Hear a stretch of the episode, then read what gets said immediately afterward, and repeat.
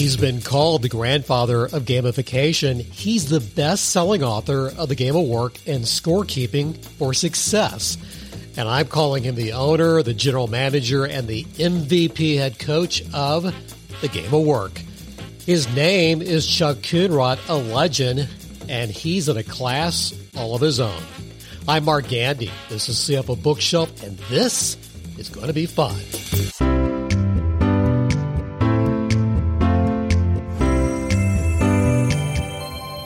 I love the book, The Game of Work. I've read it multiple times. And when you read Chuck's content, you can easily tell he loves sports. Well, um, you know, I was raised. Um, it's it's interesting. There's a great book that's out of print called "Is There Life After High School," and in the book, the author's uh, uh, research and contention says there's there's three classes in high school. They're the in crowd kids that are all sort of flushed out and cute and six foot four when they're 12, you know, and they're the in crowd. And then there's a wannabe in crowd. That's the next group. And he said the wannabe in crowd are the folks that learn disappointment and embarrassment and all the stuff, all the life skills you need. Um, and I was in that group. So uh, as a participant, you know, I played uh, I played football. I tried to wrestle for a little while. Um, played football at a junior at a small college level my freshman year. Tried to walk on at Michigan State, but I've always been um, an aficionado. The the appeal, and of course, when I had my epiphany, um, that sort of melded the the idea and where our, where tongue twister came from, which is why why will people pay for the privilege of working harder than they'll work if you pay them? Um, that just started uh, drawing me in. But I've always been kind of a behavioral sports behavioral buff, if you will. What what drives, what makes, what makes the difference? Um, what is the slight edge difference in sports? So yeah, I'm I'm a I guess you could call me a sports nerd. Um, I I cannot say enough about the game of work. Now there you have four books, and I call it the yellow book and the blue book. I always recommend uh, readers get the game of work if I don't give it to them ahead of time. We were joking before we hit record that I give a lot of potential clients the game of work, and sometimes they don't call back. it's like the book is so good they can implement this stuff and you're laughing. So I want to know the origin story. Again, the game of work is outstanding. Uh, I'm going to guess that half the people listening have, have read the book. Um, but it's just a great way of scorekeeping in any facet of the business. But where did this all come from? How does this? How did you get started? Well, we we started in '73, and we're actually a franchisee for a company called Success Motivation Institute in Waco, Texas, which was founded by one of my greatest mentors, Paul J. Meyer. And so we got, I got affiliated with them as a client in about 1971. And when we started the company in 73, it was to be one of their franchisees. And so Paul's concept about goal setting and steps to the goal and how you dial and deal with that is very fundamental and foundational in my life and, and in the work that we've done. So we were out and we had a box, a little big box. They had two binders in it and, and uh, eight cassette tapes. And uh, you listen to the cassette tapes uh, once a day, every day for a week. And then you got together in a meeting, uh, kind of like Sunday school and we provided a facilitator, and that's where we got started. Um, and it was in uh, one of those sales calls where, uh, again, and, and and this story is is a combination of events that, that comes together. Uh, and I'm calling on this. I'm going to call him a redneck because uh, he was mid 50s, mid career, and not happy about either. And um, he's given me the kids today lecture. Kids can't work. Kids don't care. Kids don't have the same values you and I have. And most of us have heard that at some point in our life. But many of us had a seminal day when we first gave the lecture. because, like the Geico commercial, we just became our father. Uh, so anyway, I'm getting all of this, and he's going, "What are you and your magic box about that?" And that, as he takes me over to the window in his second story office, are eight 20 something side in a house on a factory built home floor. And to describe their work pace, you need words like arthritic snails and wet cement. And he said, What are you going to do about that? So, any of us who have been in selling know that if you get an, obst- an objection you don't have an answer to, the clock kind of stops, which is what happened to me. And then I got rescued by lunch. And the lunch bell goes off. These eight guys drop these hammers like they're electrified. They take off like somebody hit them with a high voltage cattle prod. And they run like 50 yards down the factory floor to where they find a basketball hoop. And while they're running, four of them are taking their shirts off. So they get down to the classic half court shirts and skins basketball game on the factory floor. And they are just electrified. They're charged. No strat plan, no KPI, no nothing's going on. Everybody knows the rules. And um, they play for 42 minutes. No clock that I can see.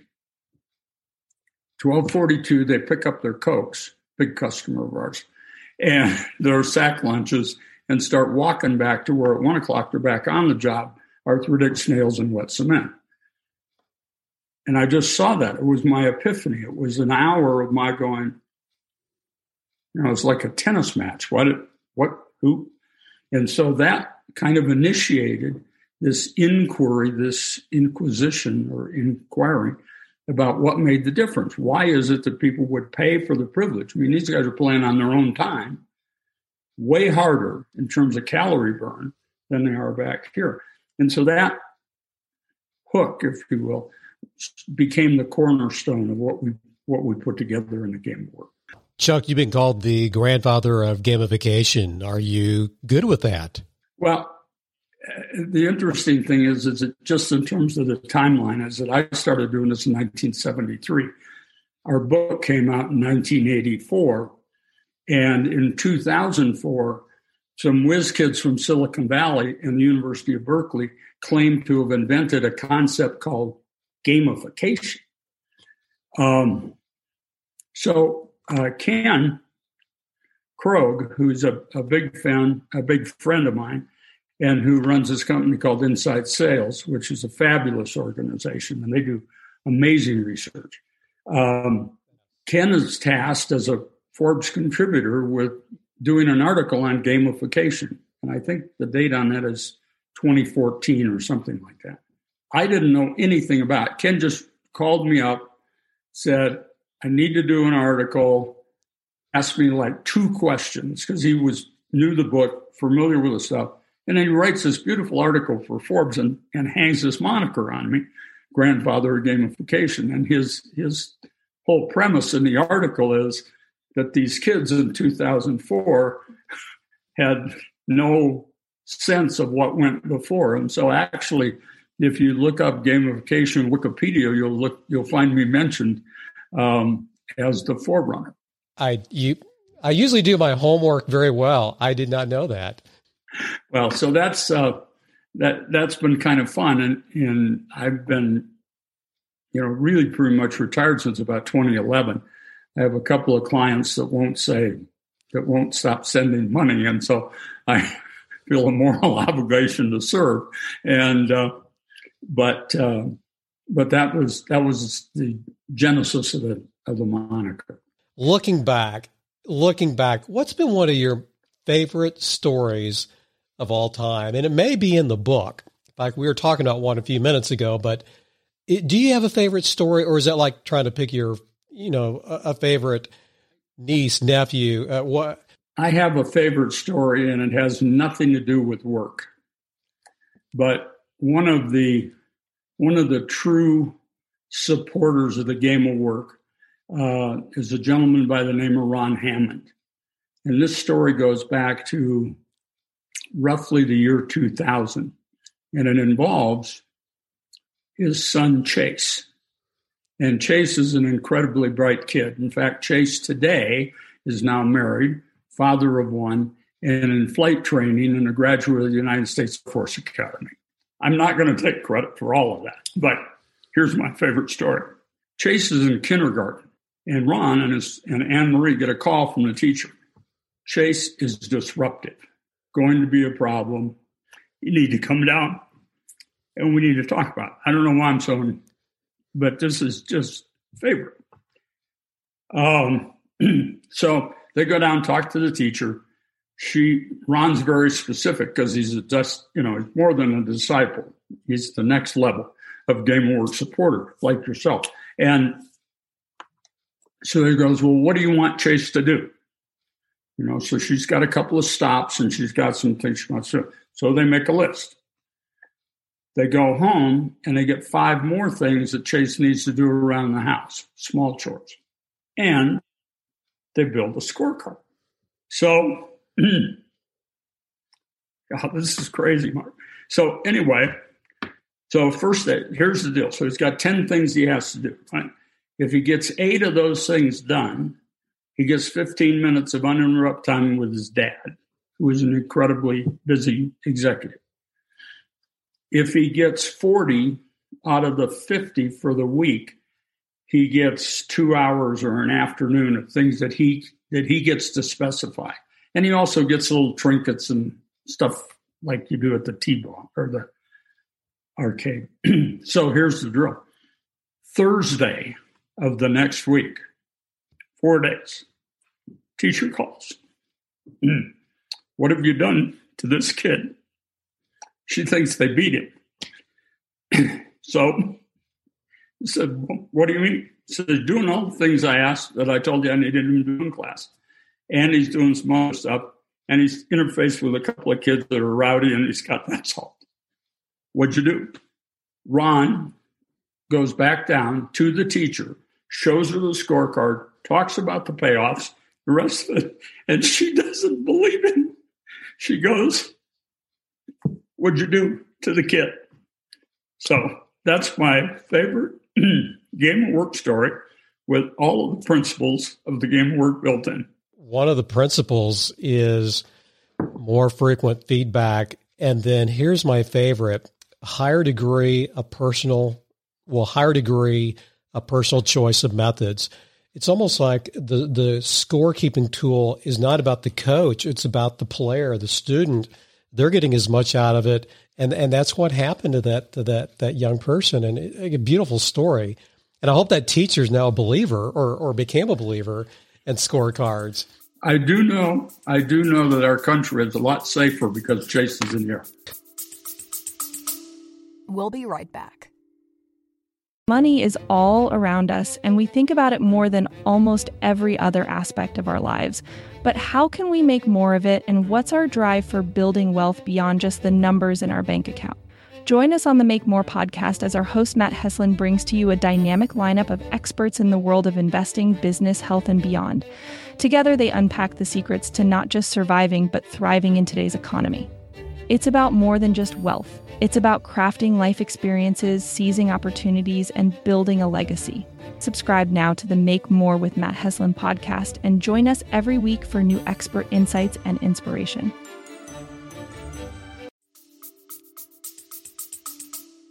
I want to talk about the game of work for the next few minutes for the rest of our time. And we've already have had a couple of we'll call them global thought leaders in, in OKRs. And again, this is not about the game of work versus OKRs. I just want to let you know that when I finished reading this book for about the sixth or seventh time uh, this past weekend, and I may have read it even more times than that, Chuck, but it's like for a lot of people who spend a lot of money on OKRs, it's like you don't necessarily, and, th- by the way, this may be sacrilegious, you don't necessarily need to read or study those systems. The game will work will work. you can pick this up and start using it right now. A hundred million dollar company can use this, uh, a Fortune 500, and you're nodding, so you're validating, and a startup. Uh, it does not need a mastermind. Now, I'm sure a coach like you is going to be a big help, but you do not need this this massive system to implement these principles and tools. And that's not really that's we're not supposed to ask yes no questions, but I'm going to let you respond. I'm going to tell you another quick story. Um, we have a company in Utah that I won't identify because uh, then I can give you some specifics. But they have a guy who's a night foreman, night supervisor, something, something. Walks by a bookstore, 1980, right after the book came out, 84, 85. Says to his wife, Buy me that for my birthday. so he takes the book, reads the book, finds one scorecard that he thinks is important in his business. And it's the difference between engineered labor and actual labor spent in building a trailer. Okay, big 18 wheeler going down the road. So he gets it, starts posting by hand, okay, no Excel, just writing it on, you know, kind of like Schwab on the floor, but on the wall. Here's where we are. And uh, for his shift, well, the productivity of shift rises so dramatically, they promote him. So now he's the day shift guy. Not too long after that, he becomes the plant manager. That plant, out of the five plants this company has, is 27% or more more productive than the rest of the plants. We wind up doing the install in smart plants. You know what they spent to get that? And I'm talking about hundreds of millions of dollars over a 20 year period of time. 1495 because that's what the book was when it first came out. Now, if that's not ROI, I don't know what is. So, yeah, you don't need anything with this. But let me let me do some Mark, let's do some secret sauce, okay? Okay. And, and what's what really makes the game of work work and why people need to get involved.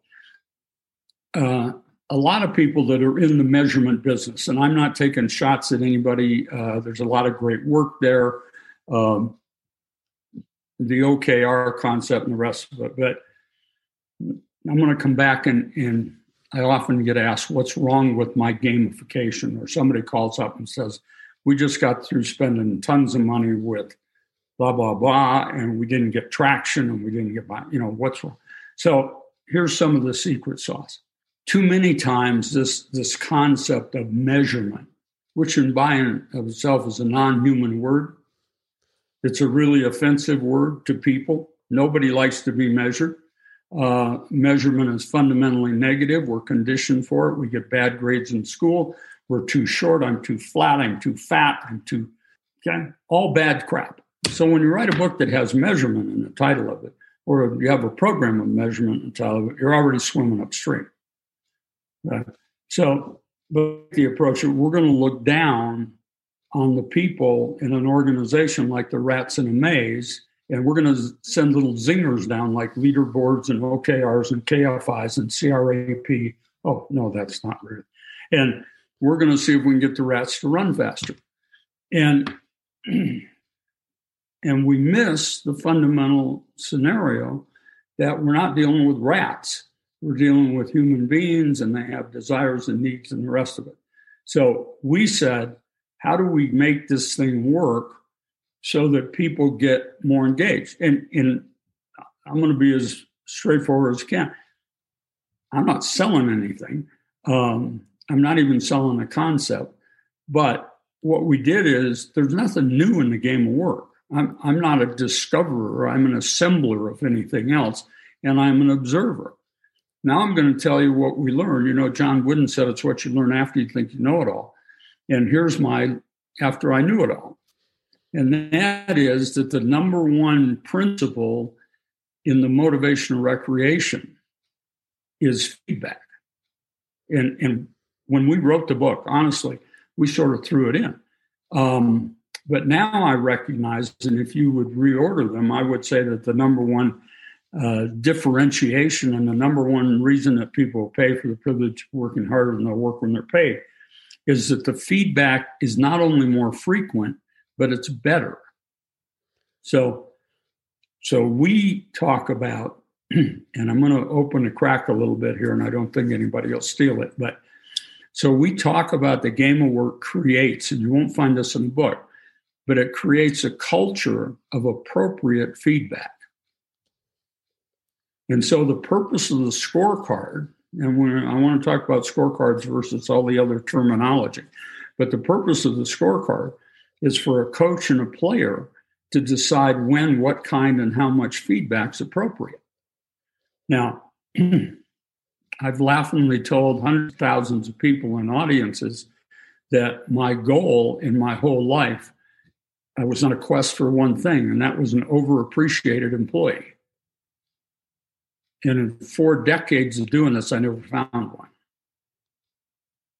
I never found anybody in an organization anywhere that felt they were emotionally rewarded effectively or appropriately for the level of service they rendered. Now, that's a huge indictment. It's sad. So it's sad. So the point is that the game of work works so well because it attacks or provides the antithesis to all the stupid stuff we do in business. Okay. So think about feedback for a minute. Um, here's the other tweak on that the denial or the withholding of feedback is the most severe form of punishment you can inflict on a human being. Now, we're talking about chasing the academy, but in the academies, historically, no longer, I think, the practice, we had the silent treatment and used it as discipline. We had cadets that dropped out, a couple of documented suicides. Solitary confinement's the worst form of imprisonment because there's none of the feedback.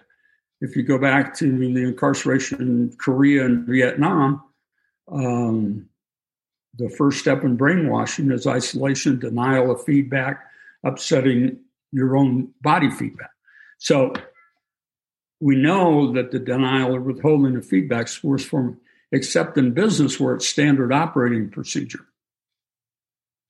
You know, so you work a 2,000 hour year or 2040, whatever that number is, but you work a 2,000 hour year and feedback in too many organizations, it's 40 minutes at forced on you by forced on your boss by HR at the end of the year, and he or she's trying to figure out what it was that they didn't talk to you about when they should have.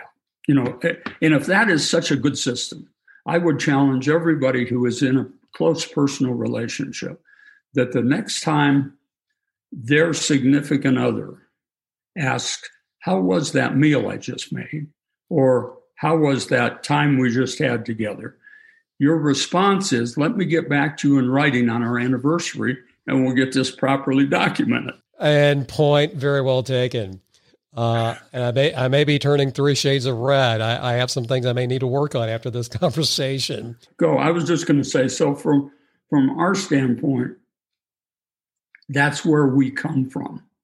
We come from how do I help people define for themselves what they're doing that's important that we're not recognizing and or rewarding or maybe even paying attention to and when we get that we say okay fine now that's what it is how do we monetize it? How do we numeralize it? How do we digitize it? How do we get a number on it?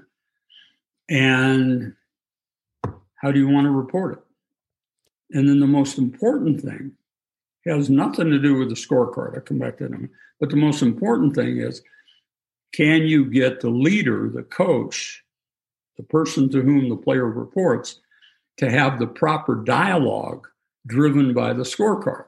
almost every sport, my favorite sport, baseball, so we don't have goals. I mean, I want to say physical goals, but every other sport, football, hockey, soccer. And so I lifted a line out of your out of your book. Take out the goals of any sport, no one's going to play, right? And I just thought that was so ingenious to say and but yet in business, why are the goals hidden or missing? Let me ask you a question. If there are no goals in baseball, what are those square white things laying all over the field? My my my first comment, base, second base, third base, home plate. My comment to that is is I'm still young enough to remember T-ball, and we were not allowed. There was there was no scoreboard, no no scorekeeping uh, for T-ball because that could hurt uh, th- that could hurt self esteem of the children. But you look in the stands, what is every mother doing with a piece of paper and pencil they're they're keeping they're keeping tally of what Johnny did or what Sarah did. Well, it's even even if the parents aren't there because the t-ball fraud is you're supposed to tell the kid you had a great game and you tied, right? So you say to a four-year-old you had a great game and they tied, and the four-year-old says, "Crap, we kicked their butt six three. What are you talking about? Tied?" Exactly. So, right. So I think this idea that that you can create, whether with Chase and the teacher, or building trailers, or um, you know, you mentioned one of my other favorite stories is the is the uh, the weighing the freight bills. Could you please and, uh, explain that story? I just it, well, it's a great is, story. This this is this is early, way way early on in my career, and, and it's like your uh, second or third client, right? Yeah, yeah, and this is back in the seventies, and we're we're we're stumbling around and we're working on principles and and one of the things that we figured out down the road is that everybody every day wants to know whether they won or lost. I mean, that's that's the appeal of being able to go to uh, a golf course or a tennis court or whatever is that you walk away from that with some sense of investment of your time.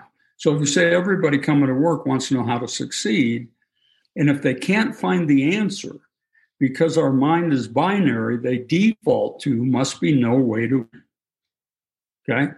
Now, if there's no way to win, and my favorite example is you're in a Scotch foursome on the on the first tee of a golf course, and you're playing in a charity event. And you didn't put your foursome together, and the first your first player hits it out of bounds. The second one puts it in water, and the third one says something like, "Should I hit it again or put it back on the tee?" And and you pretty quickly decide there's no way to win, there's, a, there's only one strategy for the rest of the four hours. Where is the refreshment cart? okay, I mean that's it. But the problem is, is that if you get there's no way to win, you quickly default to why try, and why try takes you to quit, and then you either quit and leave or you quit and stay. So, so that that's been a big part of our construct. Is that if if I can figure out how, how everybody gets to walk out and as they punch out or sometime at the end of the day, say, great day. I got a day I can tell my six year old that I did well today, or I got a day that I can tell my significant other that it went well. So we've been focused on that. So we're in this deal, and and this is, I mean, this is 1973. You know, XL one or uh, Lotus 123 came out in 85, I thought that I had, you know, we could now close the patent office because we have now invented everything necessary. But in seven, you know, in 73, we're drawing graph paper and charts and rulers and four digit calculators, four function calculators. So they're way behind in processing that. Somebody says, Well, do you want us to count them? You know, and that's that's a very normal response that I get. You want us to count them, or do you want us to do the work? So we came up with somebody said, "Well, why don't we?" And, and we actually talked about stacking them up and putting a ruler next to them and doing the deal. And somebody said, "Well, why don't we just weigh them?" I was not that person. Somebody in the crowd, as we're talking about principles, why don't we just weigh them? So we did. So at the end of the day, they weighed the amount of bills that were unprocessed. Now, a little negative, and I don't really like that, but it gave us the opportunity to say, this is how many bills we're processing per person hour, which nobody had ever thought about. We just knew the stack never came down, and we never we couldn't win. And no matter how hard we worked, we were only going to be talking about the remaining stack. So no absolute no win deal. So we started to, to weigh them, and then we started to talk about bills processed per person hour because we had some unit to weigh to make And they started to poke it out. Well, they were looking for over. They were looking to hire part-time help to to work on the backlog. I, I don't want to use the four-day cycle that I did with Chase, but it wasn't more than ten working days and the pile is gone. Okay? And instead of hiring somebody, they decided that they would take the new the budget that they'd already uh, allocated for the new person and spread it out over the nine people that were in the department, and everybody got a bonus. And, you know, I I had so to go back and re I had to go back and reread that because it started out at 22 ounces per person hour. And then within one, soon it got to be 33 days or 33 ounces. And then you'd mentioned they were behind. They had never been caught up. I mean, never. And then all of a sudden they're one day behind. Then they get to 45 ounces, then 54, and then 72 ounces. How crazy is that? It's a great story. Well, it's, it's, and, and, and, and from my standpoint, and this is probably the thing that's been so emotionally, you know, this is my psychic income mark, is that you now have nine or 10 people and all of the people that have followed him for 50 years almost, um, who now are able to say, I know what a good day's work is. You know, back in 1870 something or other, um, some scientists, and I forget it, I'll try to research it and send it to you, but one of the original management scientists said our biggest job is to figure out what is a fair day's work. We don't have to worry about a fair day's pay because we got HR and we got surveys and we got all of that like Wobegon where everybody's got to be above average or we're not making any headway. you know, that sort of self perpetuates. But but getting back and defining what is a fair day's work, what is and, and I'm going to back up a little bit and say what is an emotionally satisfying Good investment one. of eight hours, that's a win-win deal. I mean, that's that is that is that is win-win before win-win was win-winning. You know, it's just it's just it's just a core respect for the people that you uh, you get to check you get to work with. There is a concept in the book, and that it's not theoretical. You actually lay out I think it's again it's genius. It's called the field of play. I absolutely love it. Is it fair to say 20, 30 years later since you first came up with that concept, you're still teaching it? I mean, and people are still using it. Are they getting a lot of benefit out of it? You may want to first explain what is the field of play. Yeah, let me back up. There's even a more fundamental thing, and that is that the the, the joy any of us take um, out of any experience is the degree to which it meets or exceeds the expectations held for it. Okay. So, quick example somebody says to you, you if you're ever in Dallas, you got to go to, and we won't even name a restaurant, but I've been there. I've been there a hundred times. The waiters are fabulous. The, the meal, it's the ambiance. That you gotta go. We all got gottas, right? Got to use this shotgun. You got to ski on these. You got to go. So you do. 10 years later, you're in Dallas and you make, you call the restaurant and make reservations and your significant other and you go there. Well, turns out ownership has changed. The chef I remember has been replaced by the guy from MASH. Um, that's a that's a dated deal, but you know, and it's terrible. And the, the waiters are rude and the whole nine yards. Well, you're really disappointed, but your disappointment is magnified by the fact that I set the expectation so high. Okay? So the field of play originally came out of uh, another one of our early clients um, was a, a gentleman who owned multiple McDonald's restaurants.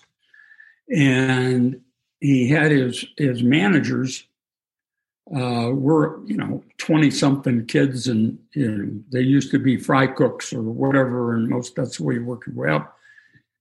But it was kind of a, um, a culture of fear in the organization. And so we're in a setting and we're in our typical weekly Sunday school kind of meeting and we're having a conversation with the guys. And one of them said, uh, We're afraid, or the word fear or something popped up. And I said, What are you afraid of? So I'm afraid of getting fired. I said, Wow, that's interesting. I said, What can you be fired for? Said, I don't know. but I'm afraid of being fired. So I'm looking at the owner. Carl is his name, dear friend. I'm looking at the owner, and uh, he's like, you know, the red on my cup. And so I'm kind of going, I'm not cool. Let's let's work. So we came back. We got and I got together after the meeting, and I said, "What can they be fired for?" He said, "I can't believe they don't know that." Okay, let's not make it about the mice. Let's go figure out what.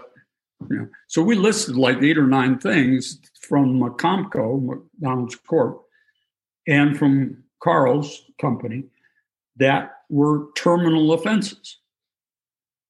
Wrote them down, come back to the next meeting, hand them out, read them. One kid might not have been the same kid, but another kid puts his hand up. He said, Well, I'm not doing any of these. And then Carl looked at him and said, Then you got nothing to be afraid of. And that clicked in terms of the deal. So that's where the terminal out of bounds came from. And then we got an operational out of bounds that refers to like dress codes. And, you know, now you have to remember this stuff was written in 1980, 82. And and now we've gone through the Me Too, and now we're on ESG and inclusion and diversity. And you know what? Gen Gen Z kids love this stuff. Just love it because what they want is recognition without a lot of close supervision and some flexibility. And what if you're in a business where there's a lot of negativity? And I'm talking the kind of negativity where profits are sagging. Really, it's it's out of the control of maybe the the ownership, the leadership team, uh, competition. So let's say you've got some some negativity. Scorekeeping on a sinking ship is just as critical as it is in any environment. And I don't want to put words in your mouth. Uh, agree? Well, here's here's the issue. See, for a long time we've we've talked about be your best. Well, that's done. I mean, that's just flat. That's failure enhanced because when you say do your best, there's never a period. There's always a comma at the time among your peers. Da, da, da, so right away we we undermine it and we mitigate it. So then we say, well, that was stupid. So now we're going to go, we're going to be better than complete the work. And this is where my friend Tony Beresford in England, who's got Rise, and Tony and I go about this all the time. I said, Tony, the leaderboard only matters to the top three people. You're doing nothing for, and, and they don't need it because they bug each other's cell phones to how their production is so they can kick each, you know, I mean, these people are piranhas. They need you know, it's like teaching piranhas to eat. Unnecessary effort. So, so you have to look. So then the real element, the only place that you can win is to be better than you used to be. So if you're in a negative environment, and unfortunately, you, and this is the person I feel I wish I had a better answer for, but it's the individual who buys the book and goes back to a negative environment and and just gets you know vilified uh, for trying to fix it. So we've got a lot of what people refer to as closet scorekeepers. There, there are people out there that are in that negative environment. Their coach couldn't give them a compliment if they if they doubled the business overnight. Just genetically incapable. And and they're still keeping track because i'm in this deal. I don't have a better job prospect right now but that doesn't mean that i have to sell out or that i have to buy in. Your do your best comment reminds me of something winston churchill once said. I paraphrase it's not enough to do our best. We have to do what's required. And that's during the time of the the bombing uh, during world yeah. war ii uh, last question, somewhat related to the book, and we talked a little bit about this before we hit record.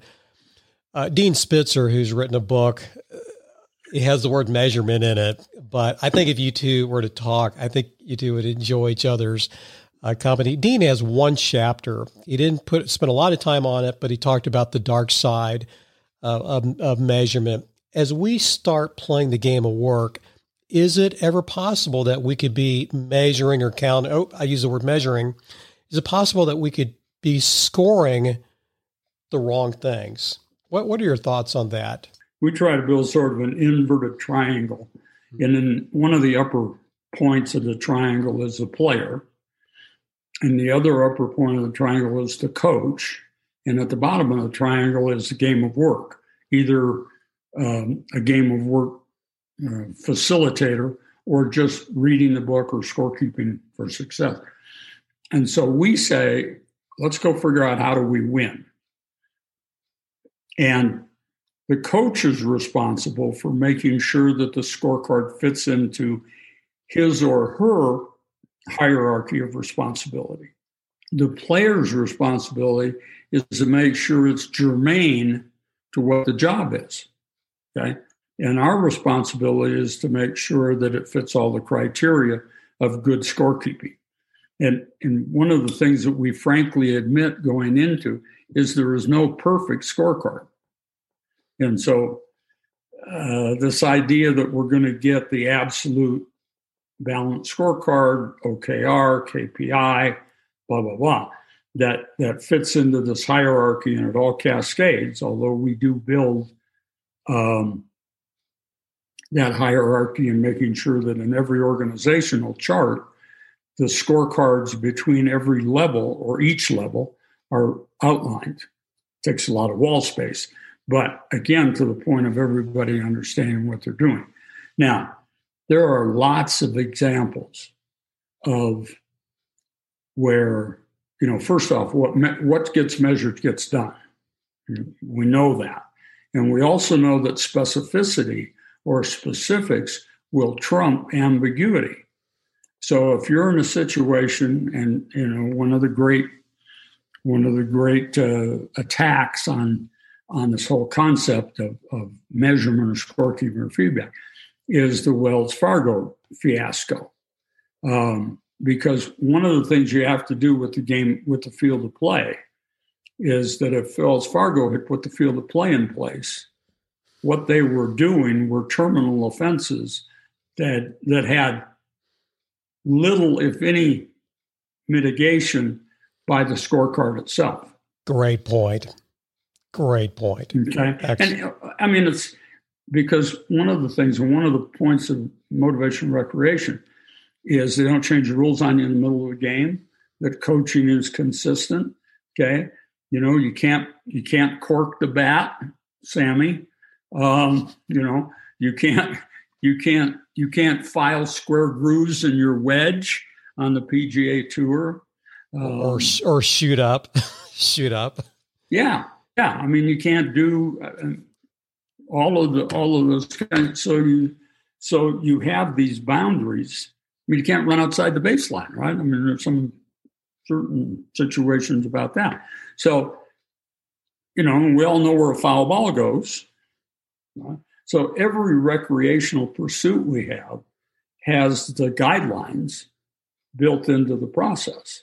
Now, once we have that out of the way, then I can go work on um, how to make the game better. And you know, if there was, if there ever was an, a second gospel uh, to the game of work, it's probably Moneyball, Mister Baseball, um, right? Because what they said is whoa, wait a minute, we're looking at the wrong stuff here. Let's go look at the right stuff. Let's, as as the father of behavioralism said, let's reinforce the behavior we want repeated. And what I want to ask you about coaching. So, of the five principles, principle number five is consistent coaching. And I'm not trying to lead the witness, but in your coaching, in your coaching over the last 30, 40 years, can anyone be a coach? And I don't know if anyone's ever asked you this question, but can anyone be a coach? Can anyone be coached to be a coach? I believe there's more innate coaching ability in people than than they are willing to admit. Okay. So so let's start there. I think that's one thing. I think the other thing is we start to to formalize coaching. And by that, I mean uh, 30 minutes a month, one on one, review my scorecards, talk to me about what needs to be improved, celebrate the crap out of what I'm doing right. So, so, so you can kind of give the little, the little cue card, you know, the little cheat sheet to anybody in a coaching role and responsibility. Now, I will tell you this that the game of work works every time you use it. Where it really is spectacular is where you have a coach or coaches or a coaching group that cares about their people. And when you do that, when you sit down and say, you know, I was at Michigan State in, in the 60s and we had a pretty good football team. Um, I did not, I tried to walk on. Uh, that's a long story, but didn't make it. But obviously, big fan, and uh, and we won. You know, we maybe lost one or two games a year, and it was one of those times. Now, this is 1965, maybe, and Duffy Daugherty, who was a great coach and, and a but a little Irish guy and everything you imagine. He looked at the paper one time and he said, I don't get it. He said, every time we win, you guys call it a team victory. And every time we lose, you think it's my fault. Now, you know, all of the great work that's been done with servant leadership, um, going literally back to the Savior, um, all of that. If you get a coach that operates out of that principle, that I'm here to set my ego aside for the value and the benefit of the team, it doesn't get any better than that. It just it just doesn't get any better than that. So it, it all starts out with those are my people. I need to be responsible for them. I need to see if I can't bring satisfaction, enjoyment, feedback, um, and appreciation to the workforce. And if, if I start with that, who can't coach? I mean, you know, who can't parent? All of us don't as well as we can. But I, I'm visualizing this supervisor in a large warehouse where maybe that supervisor may only be working and this is in the midwest maybe 17 18 dollars an hour you know can that person be a coach and i'm just thinking think of all the tacit knowledge they have that the new people who are coming on board in droves i mean that they can't learn on a youtube video and so that's where i that's where that question came from is i i wonder well, going through the game of work are some of the managers, the coaches, doing a good job at teaching others to be coaches? And you know, here's the here's the thing that's really fun is that you watch some of those people that on the job we, for whatever. Let's let's just say the culture doesn't encourage what we've been talking about. And so on the job, I go to somebody and say, "Hey, what about Charlie? You know, Charlie does a good job, but you know, I'm not a leader. Okay. You ever figure out what Charlie does when he's not here? No. No. Well, let's let's go ask or let's go find out. Let's go follow Charlie after work. And you find out that here's Charlie and nine 12 year olds in baseball, soccer, hockey, field, I don't care where it is. And Charlie's got these guys and gals moving in the right direction, doing their job clear expectations. go, you know, you go, why? Well, probably because we're not giving Charlie permission to do that. And oh, by the way, we're also not treating Charlie like Charlie deserves to be treated. You know, when when you believe in people and and you see that people enjoy feedback they enjoy consistency. The scorecard drives consistency. This is obviously CFO Bookshelf. We ask every author this question. It's one of my favorite questions. What are some of your your favorite books? And it doesn't have to be business books. Uh, we we get really some interesting titles, and of course, on our Zoom call, I can see books behind you. But are, are there some favorites that you have? Yeah, you have books that you like to gift. Uh, one is Good to Great by Jim Collins, which I consider to be the best business book written in my lifetime. And the reason for it is what Jim did is he went out and did the research. Okay. And, and if you look at everything else, everything else on the manager's bookshelf, on your, your recommendation, your other author, it's it's got a guy or a gal. It's got our ego in it. It's got our what we think about where we are and the rest of it. But Jim said, and he doesn't do seminars. For, I read the book. I called I called Boulder and I said, okay, uh, sign me up. They go, sign you up for what? I said, I want to come and sit at the feet of the master and be taught all the stuff that he's learned. So we don't do that. Well, what do you mean you don't do that? Give me the rights to do that. I'll do that. Um, so I, I think good to great. I just finished reading Bob Iger's book, Ride of a Lifetime. That is a um, great book. Great book. And uh, and his principles in the, I mean, the introduction, the introduction in that book is a great book.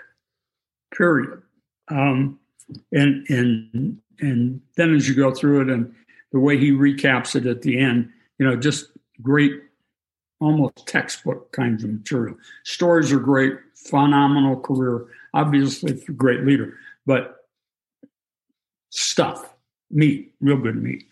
Um, I just finished reading A Game Plan for Life by John Wooden. I've had it for 10 years, and uh, these were, were vacation reads.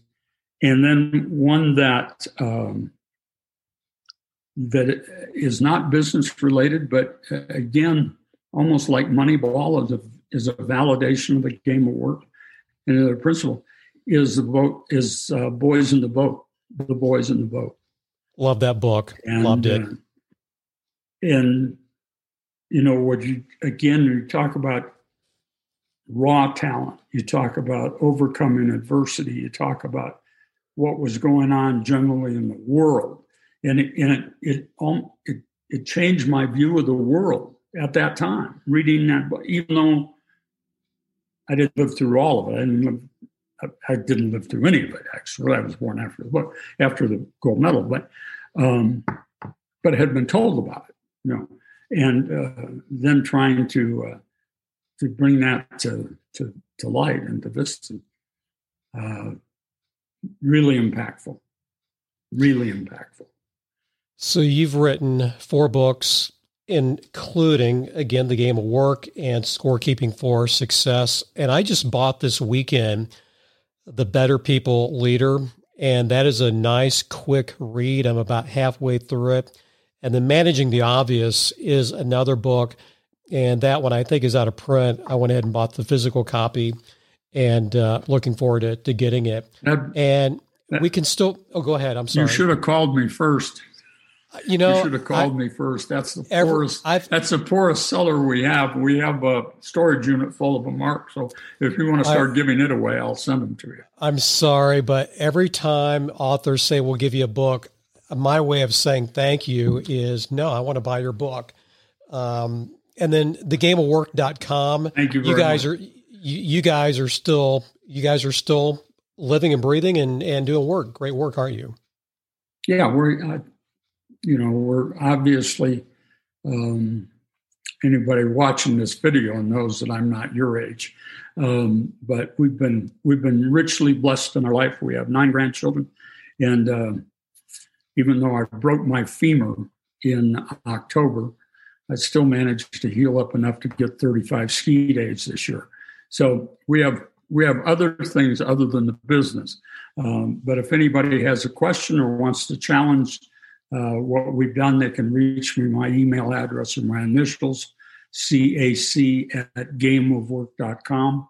You can also leave a message on the website, thegameofwork.com, because you know why? That's how I reached out to you. And I got a response back within, I think, 24 hours. Well, and the other thing is well, we try to be timely. That's one of one of the principles that Ken Krogue teaches inside sales. Um, the other thing, let me just leave another freebie because fortunately uh, we have been blessed. Um, there is an executive summary of the game of work for somebody who might not want to invest, uh, and you can get a copy of that by leaving a message on the uh, website as well. That's very kind and generous, sir.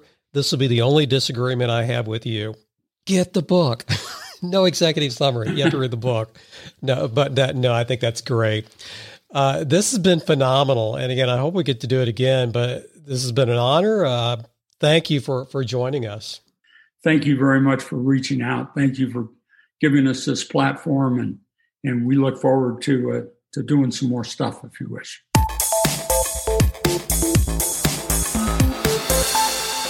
You are listening to CFO Bookshelf Lifelong Learning for Financial Leaders. And now back to our host, Mark Gandy. Chuck Coonradt, thank you very much. By the way, the one book we didn't mention was The Four Laws of Financial Prosperity. It's a great book for anyone struggling to get ahead financially. I'd also give it to your recent college grad. And even if you're on firm financial footing, it's still an easy and enjoyable read with a sticky message. Again, the book is The Four Laws of Financial Prosperity by Chuck Coonradt. Next week, we have Charles Rossotti, the CEO and outsider who ran the IRS for five years. I can't wait for you to hear that conversation. We had a great chat a couple of weeks ago. I'm Mark Gandy. This is CFO Bookshelf. Until next time.